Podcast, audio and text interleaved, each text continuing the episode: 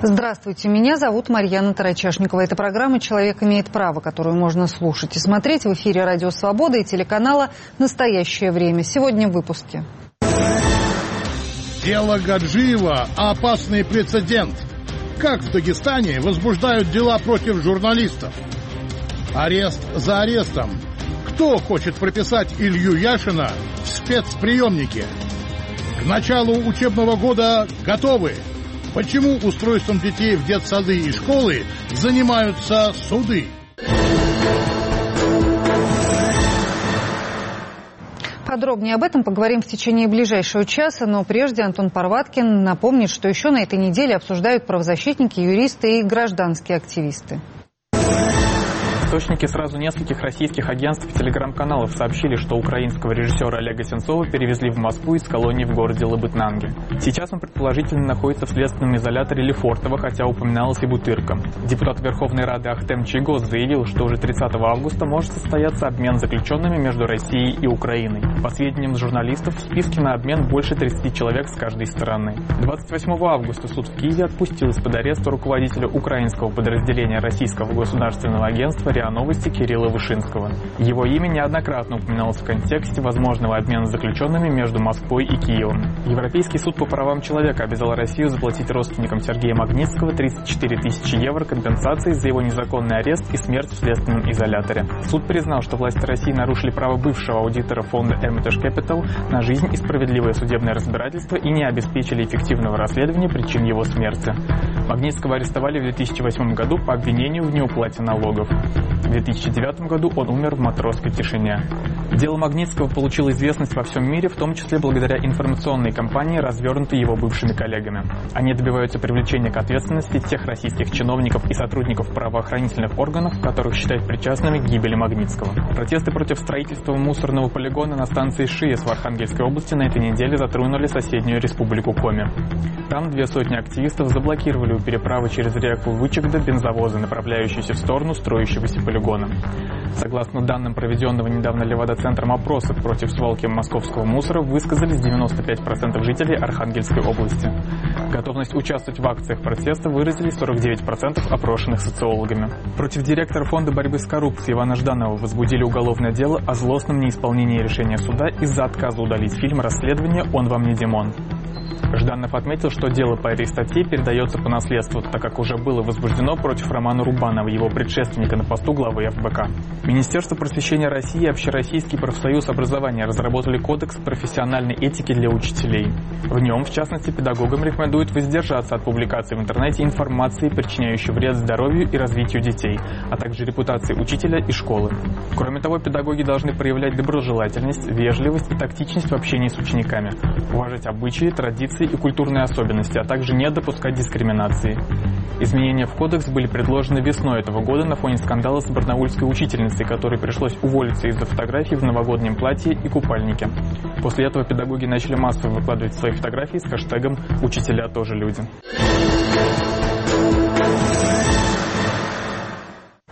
Это программа «Человек имеет право», которую можно слушать и смотреть в эфире «Радио Свобода», телеканала «Настоящее время». Меня зовут Марьяна Тарачашникова.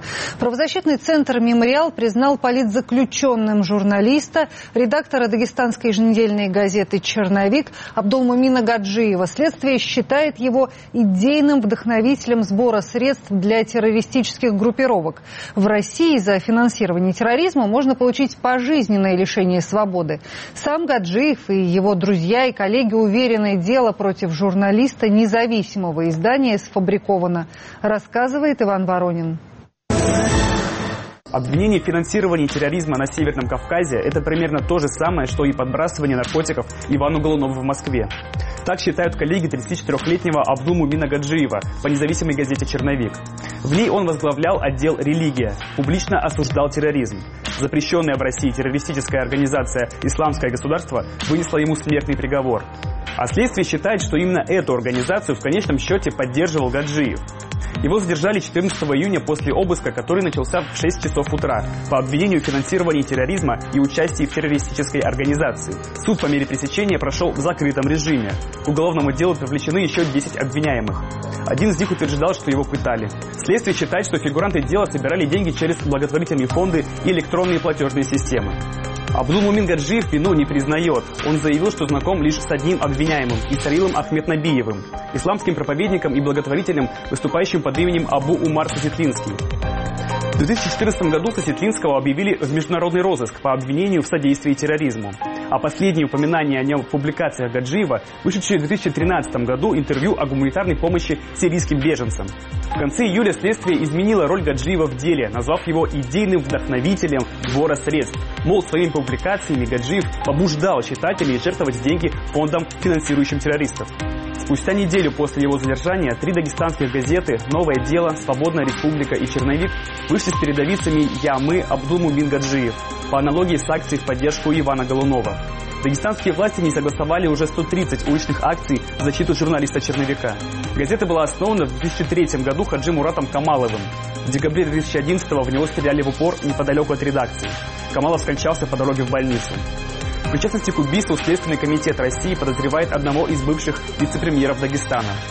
Правозащитная деятельность Черновика, по словам его сотрудников, привлекает внимание властей и делает корреспондентов легкой мишенью местных спецслужб.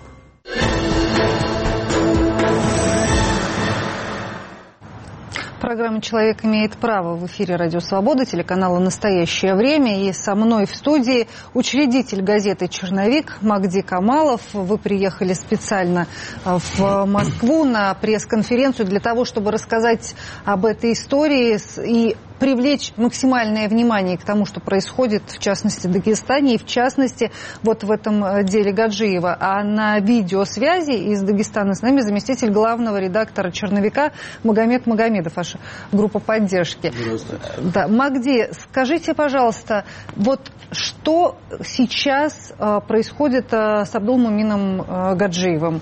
Я так понимаю, он находится в следственном изоляторе. Да, он находится в следственном изоляторе. Мера пресечения ему была избрана сначала два месяца до 13 августа, а 13 августа судом э, была мера пресечения продлена до 13 сентября.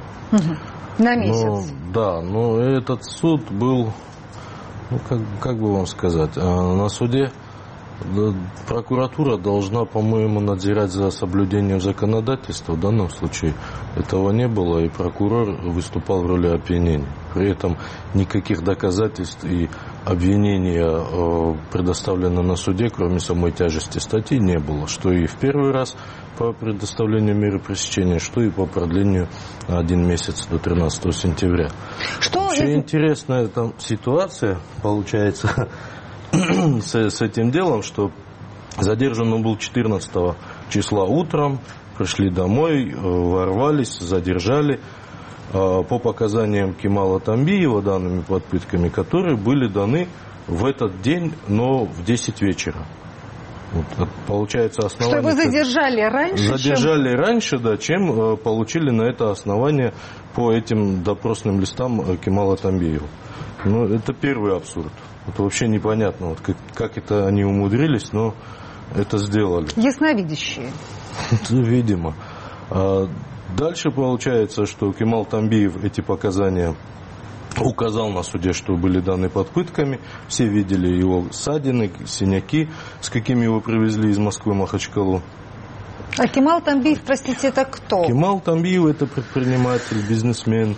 Это молодой, э, по-моему, кабардинец он, да, с Кабардино, с Кабардино-Балкарии, да. Он бизнесмен, который проживает в Москве. Никогда ни он, ни Адулмумин Гаджиев не пересекались. Они друг друга узнали именно в советском э, суде, когда сидели, ждали в Махачкалы. Махачкале, да, на суде. И э, как только Тамбиев говорит, что А Тамбиева тоже обвинили в Тамбиев финанс- тоже, там все, всех обвиняют в финансировании терроризма. Финансирование терроризма путем привлечения финансовых средств в исламскую группе, эту организацию, не исламскую, исламскую неправильно, организацию ИГИЛ. Террористическую организацию ИГИЛ. запрещенную в России. Да, запрещенную в России.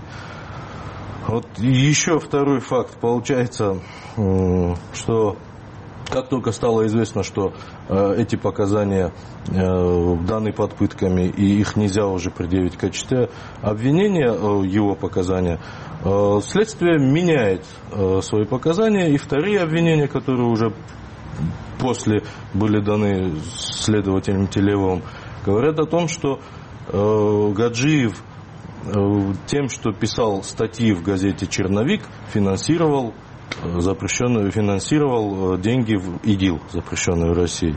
Каким образом журналист пишущий статьи, то есть он писал материал, он писал интервью, интервью брал у Ахмед Набиева, э, Абу Умара Сосетлинского. Вот этого, который находится в розыске, в розыске с 14 да, но он в розыске находится в 2014 года, а интервью он брал в 2013 году. В 2013 году получается, что журналист Черновика брал интервью у гражданина России. Где здесь запрещенный? Что здесь запрещено? Это гражданин России, и к 2013 году ни у, претензий у правоохранительных органов к нему нет, и он не объявлен розыск.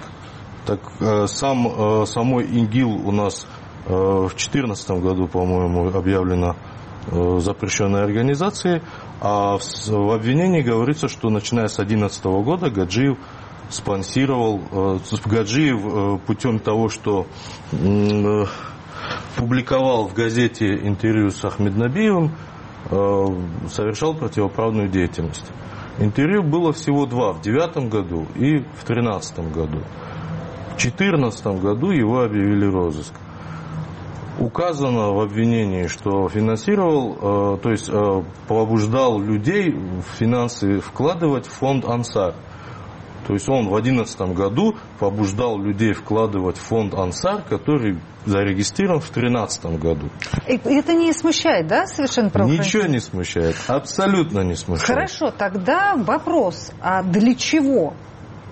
Кому помешал Гаджиев? Гаджиев помешал, так как он является работником газеты «Черновик». Так как Черновику придраться трудно и невозможно. Мы не ездим на дорогих джипах, нас, мы не обслуживаем олигархов, мы не берем взяток. И никакой другой статьи, кроме как подтянуть нас по э, религии и религиозной тематике, ну, видимо, ну, почему еще же есть наркотики? Не, ну наркотики... В Чечне с Тетеевым э, прокатило. Это они сейчас у вас есть. У нас они были 15 лет назад почти. Уже... То есть на Дагестане опробировали эти подкидыши, теперь мы видим, что они начинают распространяться. Ну, слава богу, уже, наверное, не будут распространяться после этого шумного дела с Иваном Голуновым. Я думаю, что как-то чуть да, но у вас статьи у них... пожестче там. Э, ну, я считаю, что это апробация новых статей, которые через некоторое время ожидает журналистов федеральных. Давайте спросим, э, не дай бог, конечно, давайте спросим Магомеда Магомедова, заместителя э, главного редактора «Черновика». А вы как считаете, чем помешал конкретно э, Гаджиев? Почему выбрали его? Почему его преследуют? Ну, понимаете, Абдулмумин Гаджиев, если брать коллектив черновика, он наиболее такая вот удобная для силовиков мишень. С 2003 года газета «Черновик» находится в постоянном таком конфликте с э, отдельными высокопоставленными представителями правоохранительных органов Республики Дагестан, а также практически со всей политической элитой республики. Э, хотим мы этого или не хотим, но те публикации, которые пишет Черновик, э, эти расследования антикоррупционные, там просто даже форма подачи репортажа, они очень сильно например, оскорбляют э, наших э, действующую власть. Ну, например, мы напишем про то, что э, какой-то там подросток, сын прокурора, подозревался в изнасиловании там, девушки. И, конечно, тем самым мы вызываем очень такую сильную обиду у его отца, прокурора. Да? Или же мы, например, пишем о том, что какой-то министр, например, на каких-то подрядах просто присвоил себе достаточно крупную сумму денег, конечно, мы тем самым вызываем очень такую сильную обиду и у этого министра, и у родни этого министра, и у тех, кто крышует этого министра, да, потому что понятно, что такой достаточно хороший канал финансирования из государственного бюджета в личный бюджет, он как бы может прекратиться либо существенно прохудиться, скажем так. Но если я ничего не Поэтому... путаю этого министра, простите, если я ничего не путаю, этого министра, о котором вы сейчас говорите, привезли в Москву и будут судить э, в Москве. Он говорит, Нет, его еще не привезли, его еще не привезли. Тех, кого привезли, мы про них тоже писали, и как бы... И они тоже были не рады. Скажем так, они тоже абсолютно рады, конечно, абсолютно не рады. Э, ну, так или иначе, мы даже шутили в одно время, что когда в Дагестан приехал Васильев и началась эта антикоррупционная кампания, то проще было, чем возить наших министров куда-то туда, в Москву, там осуществлять басманное какое-то или лефортовское правосудие, проще было в Дагестане это просто здание огородить решеткой и как бы оставить их там на какое-то время. Ну, так или иначе, это все как бы юмор, но давайте скажем, что конкретно по Абдулмумину Гаджиеву. Да? Э, если на этом фоне сейчас сотрудникам черновика идти по традиционным схемам, подбрасывать им, скажем, оружие, наркотики, там еще какие-то вещи, это будет явно очевидно, что это идет э, какое-то преследование газет. Мы не употребляем наркотики, то оружие, которое у нас есть, оно находится в легальном поле, поэтому говорить о том, что мы можем какие-то совершить преступления, это было бы сразу очевидно, что борются непосредственно с газетой. Что касается Абулмина Гаджиева, дело в том, что он является салафитом. Э, к сожалению, большом...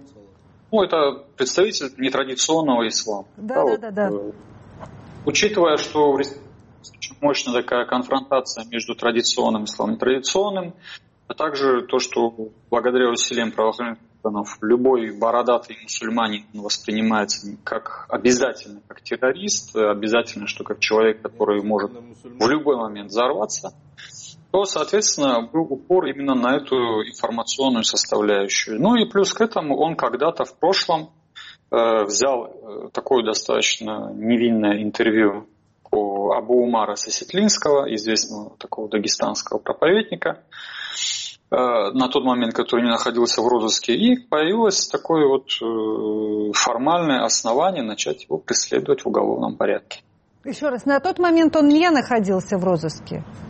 Да. Э, на тот момент он не находился в розыске, более того, он очень тесно контактировал с официальным духовенством, с муфтиятом Республики Дагестан. Он вместе с представителями муфтията Республики Дагестан э, ездил в Сирию, осуществлял какие-то благотворительные проекты. Э, тот же самый муфтият перечислял через э, центральную мечеть Махачкалы на его счета в том же фонде Ансар, скажем так, да, и, довольно крупные суммы денег, которые использовались именно по ну, я не хочу так заявлять, потому что я абсолютно не согласен с такой формулировкой. Скажем так, что и по, по, доказательственная база в отношении самого Ахмед Набиева, она достаточно сомнительная, потому что ну, и ему до сих пор, по сути, ничего не предъявлено. Но само вот уголовное дело вот, и ссылки там оперативной службы, что у них есть информация, ну, пойди проверь эту информацию, да, о том, что кто-то осуществляет преступную деятельность, э, как бы служит основанием для того, чтобы задерживать людей, предъявлять им какие-то да. обвинения, держать их в СИЗО. Понятно. Да, э, спасибо, Магомед. Магди, подскажите. Я дополню. Да, конечно. С того времени, ну вы же понимаете, да, что черновик своими публикациями раздражает всех чиновников, вороватых чиновников. Соответственно, в Дагестане. Роскоп... Да, в Дагестане. Соответственно, ну и тех, кто в Москве, с кем они общаются. А, соответственно, Роскомнадзор России и Роскомнадзор Дагестана тоже следит за нашей деятельностью. И если материал выходил в 2013 году, и нет никаких претензий у Роскомнадзора, который тщательно отслеживает каждую букву, то как вдруг в 2019 году вспомнили об этом? Вот Тут это тоже вот нонсенс. Ну, так не может быть. Тогда объясните, почему именно сейчас? Тогда надо начинать с дела пастухов Гасан Гусейновых. Без этого дела если я не объясню, что это, будет Объясните, сложно что это, понять, что это за дело. почему претензии к черновику появились у федеральных служб.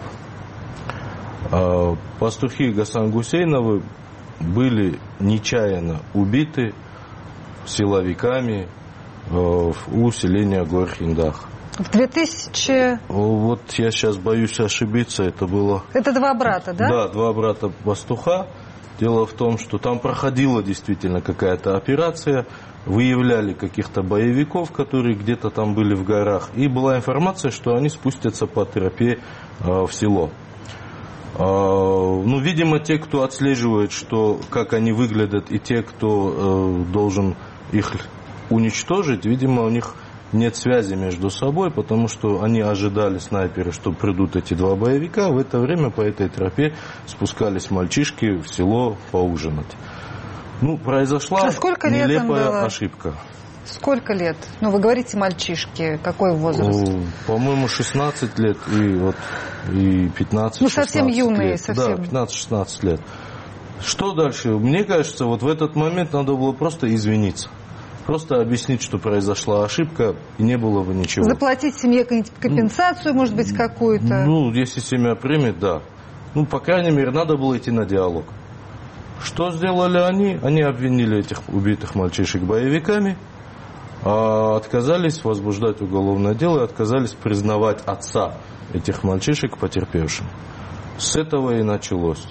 Отец их начал выходить на митинг, мы об этом освещаем, мы указываем фамилии тех, кто, вероятно, был задействован, э, фамилии тех, кто был задействован при этой спецоперации. Ну, и за это мы получаем галочку от Федеральной службы безопасности. Начинается месть. Ну а как ее применить? Магомед сказал же, что всем остальным это очень сложно сделать.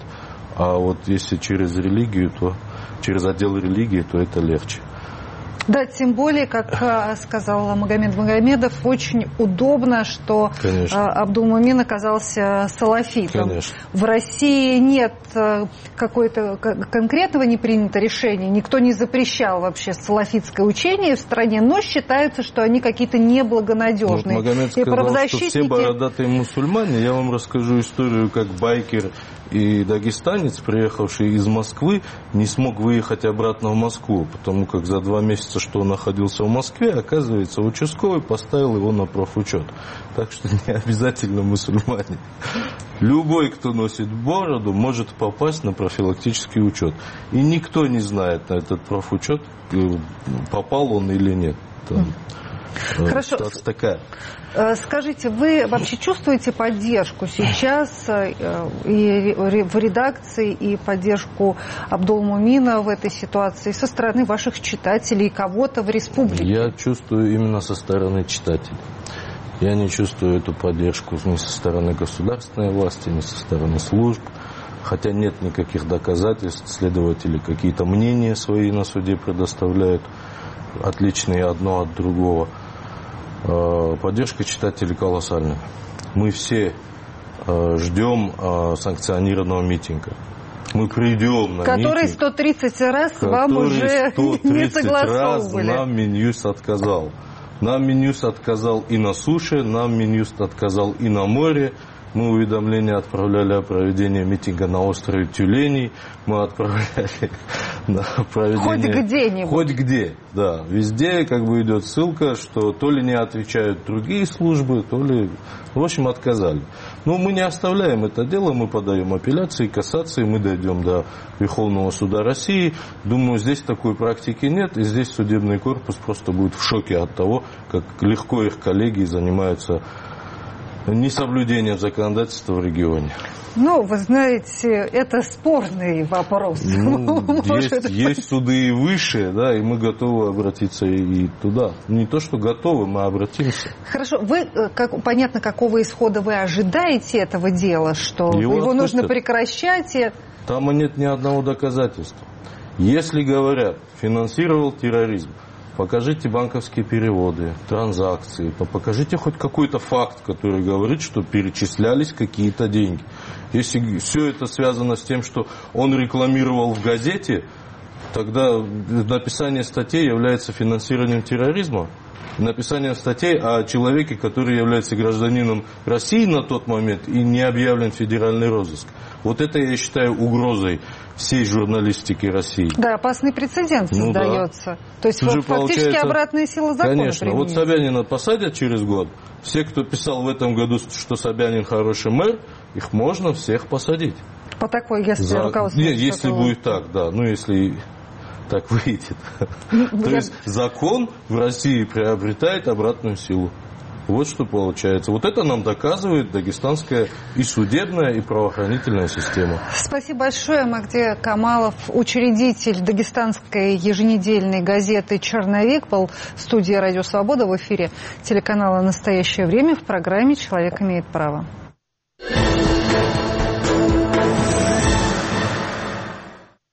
Это программа «Человек имеет право», которую можно слушать и смотреть в эфире «Радио Свобода», телеканала «Настоящее время».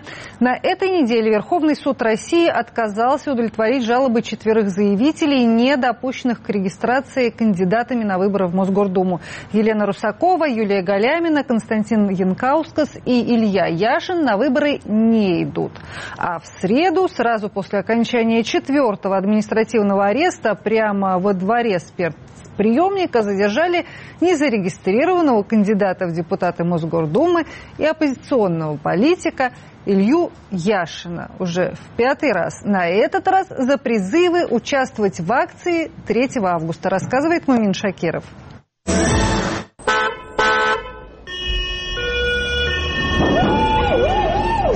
Пятый раз подряд Илью Яшина отправили в спецприемник отбывать десятидневный срок. Если Мосгорсуд в ближайшие дни не отменит решение Тверского районного суда, то оппозиционер Яшин в общей сложности проведет за решеткой больше месяца и в лучшем случае выйдет на свободу с 7 сентября, за день до выборов в Московскую городскую думу.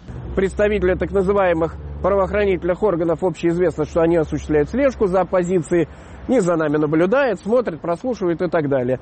Я не вижу ничего зазорного в том, чтобы все-таки призвать э, гражданское общество осуществлять наблюдение за представителями правоохранительных органов. Для того, чтобы в свое время подвергнуть иллюстрации, для того, чтобы обратить внимание, кто все-таки выносит неправосудные решения, э, неправильно оформляет материалы дела специально, сознательно, издевается над э, содержащимися под административным арестом Э, не выпуская буквально в последнюю минуту на свободу и так далее. Я из спецприемника, выхожу, и кто же меня здесь встречает? Добрый день. Встречают меня мои друзья из второго оперативного полка. Дубинин. Докладывайте. Да. Пройдемте с нами, пожалуйста, за призывы 3 числа августа 2019 года о несанкционированном митинге. Илья Яшин традиционно снимает на видео свои задержания и выкладывает их в сеть. Это единственная возможность в последнее время увидеть сам процесс выхода главы муниципального округа Красносельский на свободу и одновременно припровождение его в автозак с доставкой на скамью подсудимых. Илья Яшин заявил отвод судье Марии Сизенцевой, отказался отвечать на ее вопросы и демонстративно не вставал, когда она входила в зал.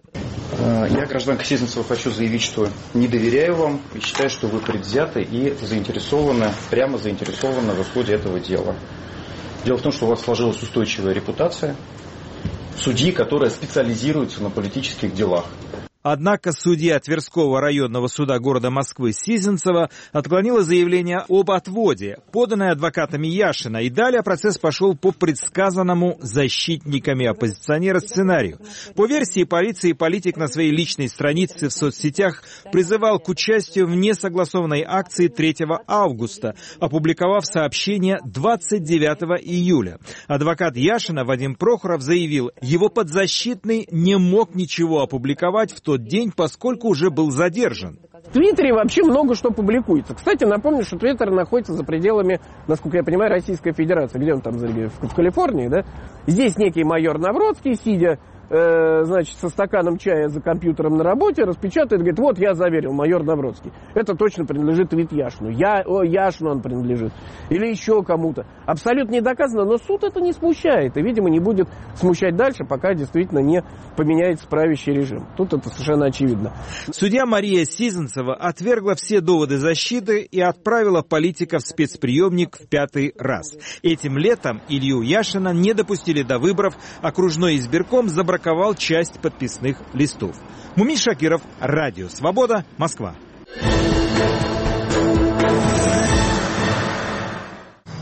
Это программа «Человек имеет право», которую можно слушать и смотреть в эфире «Радио Свобода» и телеканала «Настоящее время». До начала нового учебного года остаются считанные дни. В этом году в российские школы пойдут 16,5 миллионов школьников, почти 2 миллиона из них первоклашки. Родителям девочек сборы в школу в этом году обойдутся почти на 4,5 тысячи рублей дороже, чем родителям мальчиков. К такому выводу пришел Росстат. Служба опубликовала отчет о стоимости базового комплекта первоклассника в разных регионах России. В комплекте форма, рюкзак, канцелярские принадлежности, учебники. И выяснилось, что средние затраты на сборы в школу составят 18,5 тысяч рублей для мальчиков и 22 956 рублей для девочек. Дороже всего собрать в школу девочек на Камчатке 31 700 рублей понадобится, а мальчиков на Чукотке 24 800 рублей.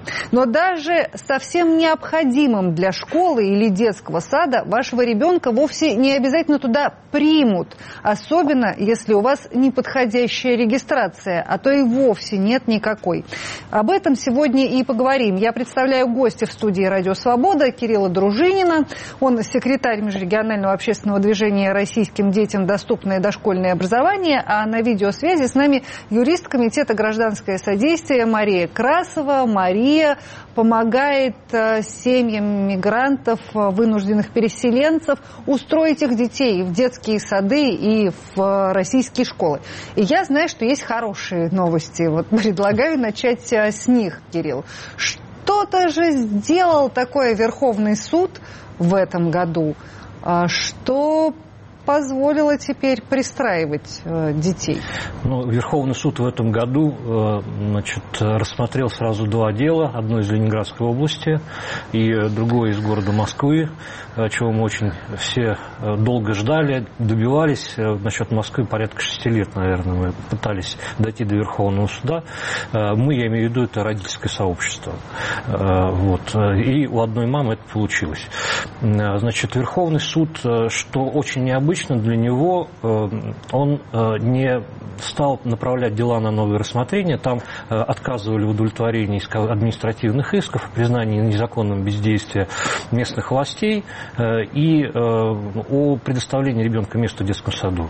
Верховный суд в таких ситуациях раньше направлял дела на новое рассмотрение. В данной ситуации он посчитал, что в деле достаточно доказательств, установлены все обстоятельства, которые позволяют принять новое решение об отмене этих незаконных решений и об удовлетворении исковых требований. Иными словами, если резюмировать, есть ребенок, который живет на конкретной территории, и ему требуется ходить в детский сад, его обязаны в этот детсад оформить, правильно? Да, есть обязанность, во-первых, либо оформить в этот детский сад, либо если там не хватает мест, то эти места создать. Путем создания новых образовательных учреждений, э, значит, путем э, создания дополнительных зданий, детских садов, заведений и так далее. Это все идет на усмотрение местных властей. Действительно, здесь как раз шла вот в этих э, новых решениях и в этих делах, которые Верховный суд рассматривал, шла речь о том, чтобы место предоставить доступной близости. В первом случае предложили место в 50 километрах от дома ребенку, либо в группе кратковременное пребывание. Да, причем туда даже нет прямого транспортного сообщения,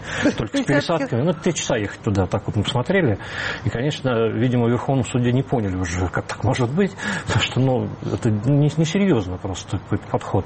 Вот. А в случае с э, Москвой, э, там э, не, не, не делалось упора на то, что у ребенка временная регистрация, хотя это именно так, потому что в Москве все дети с пропиской, за исключением некоторых поселений Новой Москвы, Москвы, они все детский сад устроены с двух с половиной лет, как у нас утверждает э, московское правительство, ну, в принципе, охотно верится. А вот дети с временной регистрацией туда не допускаются, как, о чем мы уже неоднократно разговаривали с вами э, на предыдущих тоже передачах. Вот, э, здесь суд, он даже не стал смотреть ни на регистрацию, ни на очередь, какая там у нее у ребенка, и постановил, что рассмотреть вопрос о предоставлении места в детском саду. И начиная с этого момента, после каждого Значит, сначала у нас в Ленинградской области практика поменялась кардинально полностью. Э, сейчас в Москве поменялась кардинально практика судебная. Суды встают на сторону детей вне зависимости от каких-либо обстоятельств. Место обязаны предоставить в том случае, если ребенок достиг установленного законом возраста, стоит на учете, то есть в этой электронной очереди, и есть соответствующее заявление от родителей. Ура! Но здесь уже, конечно, можно пожульничать с электронной очередью. Мы, может быть, чуть позже об этом поговорим. А сейчас я обращаюсь к Марии Красовой, юристу э, Комитета гражданское содействие. Я знаю, что и вы добились какого-то замечательного а, разъяснения, решения Верховного суда, в этом, который вот занимался то делами детсадов, то делами школ в вашем случае, я так понимаю. Расскажите, пожалуйста, о нем подробнее. Нам удалось добиться хороших результатов и в Мосгорсуде по школам как раз, и в Верховном суде по детским садам. По детским садам у нас э, вышло решение, вот я сейчас сразу даже скажу, АПЛ 19262. Это апелляционное определение Верховного суда, которое говорит, в числе прочего, э, ну вот если можно, процитирую. Э, часть 3 статьи 67 Федерального закона образования связывает прием детей в детские дошкольные организации не с регистрацией, а с проживанием на, да, на территории, закрепленной за образовательным учреждением. Таким образом, нам еще раз было указано то, что действительно предъявление сведений о регистрации не является обязательным документом. Но надо сказать, что по школам мы добились успеха еще и в 2015 году. Тогда Верховный суд тоже указал на то, что сведения о регистрации необходимы только для первоочередного зачисления детей в первые классы, те, которые зарегистрированы на советских Для всех остальных классов Э, предоставление сведений вообще не обязательно. А практика-то изменилась каким-то образом или нет? Вот это же самое главное. Одно дело, когда суды что-то разъясняют, а другое дело, что на самом деле. Вот это вот вы говорите, что важно не регистрация, а место проживания. А как, как доказать-то, что ты живешь там? Э, свидетельство, э, договор об аренде или просто Поверьте мне, вот еще три свидетеля, они вам скажут, что мы здесь живем. Чиновники же по-прежнему э, упорно настаивают на том, что регистрация это наше все для решения любых фактически вопросов. Ну, регистрация в отношении школы и детского сада нужна только для получения финансирования. А это не скрывают ни администрации школ, ни, собственно, департамент образования. Это, в общем, очевидный факт. У них по порталу которой необходимо представлять сведения о регистрации, которые потом сверяются с базами, необходимы эти сведения только для того, чтобы э, дальше функционировало подушевое финансирование. В деле со школами ни для чего больше регистрации не нужна. Тем более, скажу, вот я, Комитет гражданского содействия занимается помощью э, детям беженцев и трудовых мигрантов. В нашей категории заявители, как правило, имеют э, не регистрацию, а миграционный учет, который по базам вообще не видно. Зачем его требовать, непонятно. При этом мы попадаем в совершенно абсурдную ситуацию, когда дети легально совершенно проживающие, у которых есть эта постановка на миграционный учет в народе, именуемой регистрацией, в школу не попадают, потому что действительно постановка на миграционный учет – это, конечно, не, не сведения о регистрации по месту жительства или по месту пребывания, не форма 3, не форма 8, и эти дети вообще в школу не идут. И, и что теперь? Вот теперь это изменится? Теперь они пойдут в школу, вот из тех э, э детки, из тех семей, которым вы помогали, в этом году пойдут 1 или там 2 сентября в школу? Да, вы знаете, слава богу, те дети, которые начинали заниматься в середине года, мы их, слава богу, в этом году устроили. Дети, которыми начали заниматься в середине лета или вот в конце августа, у которых вдруг всплыли э, неприятности совершенно неожиданно, я боюсь, что мы не успели устроить раньше Нового года, скорее всего, Потому что это судебный вопрос. Департамент образования уже понял, что действуют они не совсем правильно. Суды тоже встают на сторону родителей, но администрации школ пока не в курсе, что требовать регистрацию нельзя, что нельзя отказывать детям, потому что у них миграционный учет. К сожалению, никакой целенаправленной программы именно по э, объяснению руководству школ, администрации школ, какие документы необходимо требовать, какие нет, не проведено. Они просто не в курсе, при этом боятся каких-то непонятных проверок со стороны департамента. Ну, да, в школах э, и детсадах просто перестраховываются, вероятно, да, они же привыкли э, дуть, обжегши, обжегшись э, кипятком, дуешь на молоко. Вот они и дуют по-прежнему. Да. Расскажите, пожалуйста, что все-таки должно произойти, чтобы эта практика как-то сместилась? Ну, не, не, не ходить же по каждому поводу в Верховный суд-то. Ну, понимаете, здесь большая очень проблема в том, что просто физически достаточное количество детских садов не возводится. И поэтому э, вот эти походы в суд, они будут постоянно. У нас же проблема с тем, чтобы э, ребенку, в принципе, рядом с домом место предоставили. У нас вводятся новые жилые комплексы, э, которые, которые должны предусматривать какие-то детские сады в своем составе, потому что есть очень много у нас и регионов, и муниципалитетов. Кстати, это проблема и в Москве, и в Московской области, и в Ленинградской области, и в Санкт-Петербурге, когда возводятся такие комплексы безо всяких детских садиков, но э, реклама идет о том, что вот да у нас рядом России детский вообще. сад. Ну, вообще, да, это во всех крупных городах такое происходит. Вот, и люди, они просто не знают того, что, не понимают от того, что их в других детских садиках, мягко говоря, не ждут, там своя очередь, э, как говорится, есть. И тут это все, вот, вот эта социальная напряженность, она постоянно имеет место быть. А вот. Я знаю, что вы раздобыли какое-то замечательное разъяснение по, по то ли Минстроя, то ли еще какой-то организации, которые, да. которым теперь можно, вооружившись как э, копьем фактически или флагом, размахивать перед чиновниками и требовать от них, э, в том числе и строительства детсадов. Да, дело в том, что у нас, э, когда в судах заходит речь о предоставлении места в доступной близости от детского сада, всегда мы приводим аргумент такой, что есть нормативы градостроительного проектирования, так называемые, которые принимаются на региональном и на местном уровне. И там, во-первых, указывается на то, какое количество мест в детских садах должно быть на тысячу жителей. Например, в Подмосковье 65 мест, в Санкт-Петербурге, в Ленинградской области 60 мест, в Москве там по-разному от 35 до 55. Вот. И э, у нас имеются строительные правила и нормы, которые э, следуют, как указано именно там, они приняты приказом соответствующим Минстроя, э, значит, э, нормы э, о том, какое расстояние должно быть до детского сада. В зависимости от того, город это или сельская местность, а в зависимости от этажности территории, от 300 до 500 метров должно быть до детского сада. Вот так. То есть, да, и, в принципе, родители... Да, здесь дело в том, что родители имеют право выбора образовательного учреждения, если они выбирают сад дальше, как бы им никто это не может запретить, так, точно так же встают на учет туда, да. Если у них есть, например, возможность на машине ребенка возить, они не видят в этом ничего плохого. Другое дело то, что когда у родителей такой возможности нет просто физически, и когда им предлагается устроить ребенка в детский сад за 15 километров, за 50 километров от дома, то есть вот в Кирове ситуацию довели до того, что там 30, 33 э, человека одновременно подали иск в суд э, на, о признании бездействия администрации местной э, незаконным именно в обеспечении ребенка детей своих местом именно рядом с домом. И э, у нас есть э, определение, что такое доступность образования, которое включает в себя не только его бесплатность, но и физическую доступность, под которой понимается безопасная физическая досягаемость э, образования путем его получения на разумном географическом удалении от дома.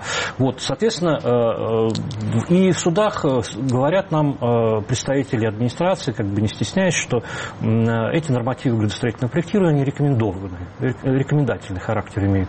Но как бы надоело просто это уже слушать, да, и я просто сделал запрос в Минстрой по этому поводу. Один очень простой вопрос. Являются ли они обязательными или рекомендательными. И Минстрой четко и ясно ответил, что это обязательные нормативы.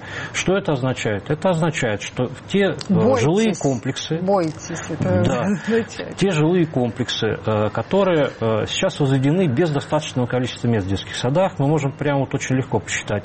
Многоквартирный дом на тысячу квартир в Московской области означает, что он рассчитан на проживание 2700 человек. Это вот исходя из расчетов, которые там приведены. Соответственно, 65 мест, ну, это сколько получается, на тысячу жителей, да, 130, чуть, ну, почти 180 мест должно быть. То есть это рядом должен быть построен детский сад полноценный. Либо должны быть предусмотрены хотя бы на первых этажах значит, помещения для дошкольных групп. Ничего этого не происходит. Э, значит, э, нормативы градостроительного проектирования, они существуют для того, чтобы правильно планировать территорию. То есть это означает, что как только у нас строится жилой комплекс из 10 многоквартирных огромных домов на 21 тысячу жителей, и в котором предусмотрено только два детских сада на 400 мест, это видно такая история у нас, значит, там должно быть 1200 мест, а на самом деле 400 мест всего. Это означает, что изначально при планировке территории те, кто этим занимался, а этим занимаются у нас местные власти, они не предусмотрели этого. И, соответственно, у нас возникает вопрос, а почему этого не было сделано? Если у нас есть четкие ясные нормативы. Какие-то вы глупые вопросы задаете. Но... Ну, Почему этого не было сделано? Потому что можно вместо детского вот. сада построить что-то другое. Какой-нибудь да. торговый комплекс, например. Конечно, Или да. частный детский сад. Или пообещать, что будет как, а, по-моему, это где-то в Одинцовском районе, если я не ошибаюсь. Боюсь ошибиться, не буду наставить. Сначала строили а, детский сад для всех или школу, а потом сделали это платным учреждением. Ой, это повсеместно такое на самом деле. Да, бывает такое. То Просто... есть строят за бюджетные деньги, да, а потом э, людей туда не пускают просто так учиться. Давайте. Да, да. В общем, то есть главный вывод какой? Это говорит о том, что э, теперь в судах совершенно спокойно э, у судов видится э, повод для признания бездействия администрации незаконным именно в предоставлении в обеспечении ребенка местом в образовательном учреждении рядом с домом. То есть это получается незаконно, все это доказано. Да, мы обязательно поговорим, я вот, как уже и говорила, о мухляжом с очередями в детском саду, но сначала просто хочется посмотреть светлый сюжет, редкий, наверное, для нашей программы. А, хотя начинается он, в общем, довольно грустно, потому что в школу в сентябре не пойдут или в детский сад те дети, которые сейчас лежат в больнице, хосписе, или постоянно нуждаются в присмотре. Для помощи им благотворительный фонд «Вера» уже пять лет в начале учебного года проводит акцию «Дети вместо цветов». Вот об этой акции расскажет Анастасия Тищенко. Мешок амбу, откашливатель и вертикализатор вместо роз, гладиолусов и лилий. Тысяча школьников участвуют в акции «Дети вместо цветов». Всем классам они покупают учителю всего один букет, а сэкономленные деньги переводят в фонд помощи хосписам «Вера». Мы эти деньги тратим на а, покупку аппаратов поддержки дыхания, а, специализированных кроватей функциональных. Мы покупаем реабилитационную технику, а, специализированное питание, оплачиваем услуги нянь. Все то, что может повысить качество жизни не только самого ребенка, но и всей его семьи. А, в прошлом году 623 семьи с тяжело больными детьми получили помощь. Все отчеты выложены у нас на сайте, их можно посмотреть. Здравствуйте. Здравствуйте. Один класс какой? Третий. Зарегистрироваться очень просто. Нужно зайти на сайт dvc.fondvera.ru, заполнить очень простую анкету. Если вы находитесь в Москве, ну или в ближайшем Подмосковье, то вы можете приехать к нам в фонд до 31 августа и получить символику. Если вы находитесь не в Москве, то мы все материалы пришлем вам по электронной почте. Что мы выдаем всем участникам акции, которые приезжают к нам в офис? А, в первую очередь это лента для букета. Затем э, вот такие наклейки, открытка. Ее подписывают ребята все вместе своим учителем с поздравлениями не только с 1 сентября, но и рассказом о том, кому из детей они и как помогли. И вот такая замечательная афиша. Принять участие в акции можно как всем классам, так и индивидуально. Иногда сами учителя предлагают не дарить им десятки букетов, а вместо этого помочь детям. Инициатива была наша. Мы предложили родителям, потому что родители народ нежный. У нас всегда много малышей. Малыши еще более нежный народ, чем родители. И им, конечно, важно, чтобы мы соблюли проформу. Но мы хотели им показать, что школа это не такое место, где мы должны действовать по указке и по линейке, а это место, где мы прежде всего хотим научиться все быть немножечко добрее и человечнее. Собранные средства фонд «Вера» распределяет между своими подопечными и подопечными детского хосписа «Дом с маяком».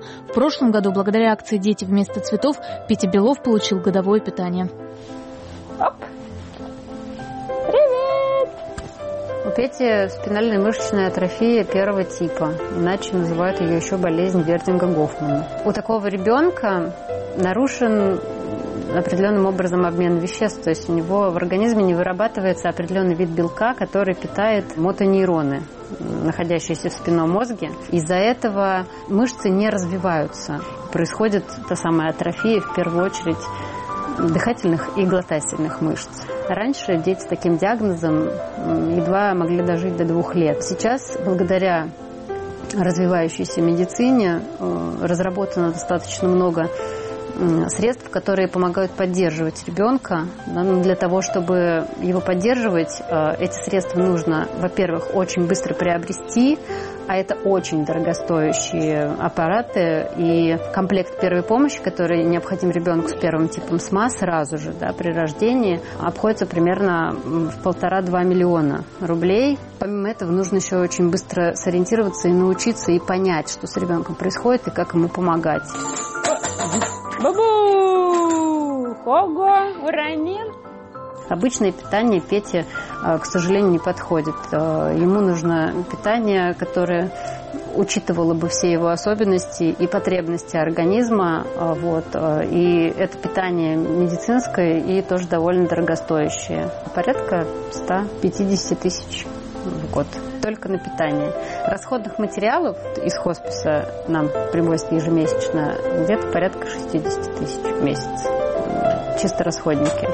Это вот шланги, маски, трубки, катетеры, в этом году фонд «Вера» и детский хоспис «Дом с маяком» планирует собрать деньги на помощь 900 семьям. Кому именно поступят пожертвованные средства, можно узнать на сайте акции.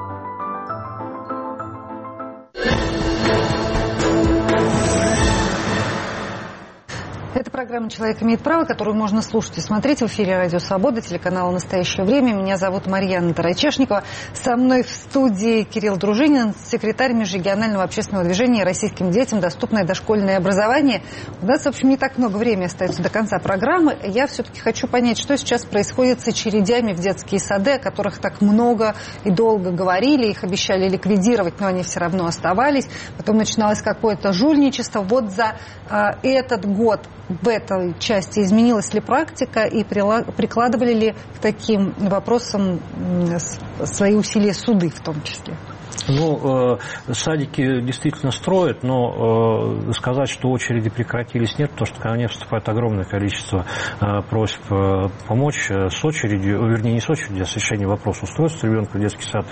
Все то же самое осталось, как раньше, вот, не хватает места, предлагают место далеко в детском саду, родители отказываются, детей перекидывают на следующий год в очередь. Все. Вот это все происходит по-прежнему, и только когда суды начинают вмешиваться, сейчас начинают вмешиваться э, места дети начинают получать, вот э, только в этом случае.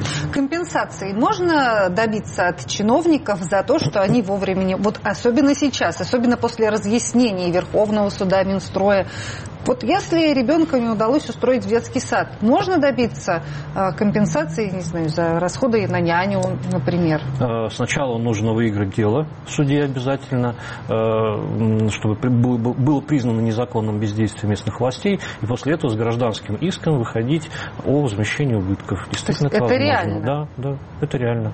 А, скажите, а какие компенсации назначают в таком случае? Ну, порядок примерный. Стоит ли овчинка выделки или это так просто из принципа.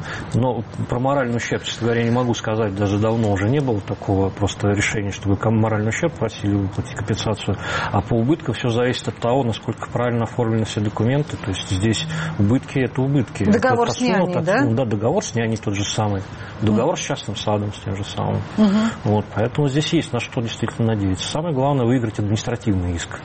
А сейчас такая возможность э, уже появилась? Она появилась в связи с позицией Верховного суда и в связи с тем, что э, у нас суды нижестоящих инстанций стали при, э, во внимание принимать эту, эти, эту позицию, особенно в тех регионах, которых она касалась. Они касались. А сколько времени в среднем вот занимает этот путь? Э, если дело доходит до решения суда, то, э, то э, как правило, э, от трех до пяти месяцев, все зависит от региона. В Москве очень заняты суды, поэтому здесь это может до полугода длиться. В других регионах, где не такая серьезная занятость, это может и в течение двух месяцев, трех решится на самом деле. А иногда бывает, что решается в досудебном порядке. Вот у меня буквально на днях значит, мы вместе с одной мамой обрадовались, что до вынесения решения суда место было предоставлено. Ребенок все время на регистрации. Такого вообще никогда не было. Вернее, был, но очень давно. А вы, наверное, тоже размахивали этим решением Верховного суда, потому все и получилось. Непременно. Спасибо большое. Кирилл Дружинин был в эфире программы «Человек имеет право», которую вела я, Марьяна Тарачешникова. Ну, я поздравляю с началом учебного года всех, кого это касается, ну или сочувствую. Даже не знаю, как здесь будет правильно. Оставайтесь на волнах Радио Свобода, приходите к нам на сайт.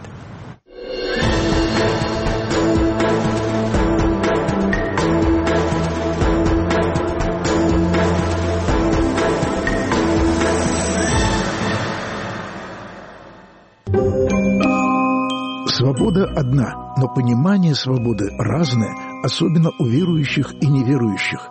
Как возвести стену, которая бы защищала государство и людей от властолюбия и конкуренции идеологии религии, но не превращала бы духовную жизнь в карцер и пустыню? Об этом в программе «Между верой и неверием», которая выходит каждую неделю по субботам в 19.32 и повторяется в течение следующей недели. Как политика и экономика сказываются на толщине кошельков? Как не потерять свои сбережения, а в идеале еще и заработать?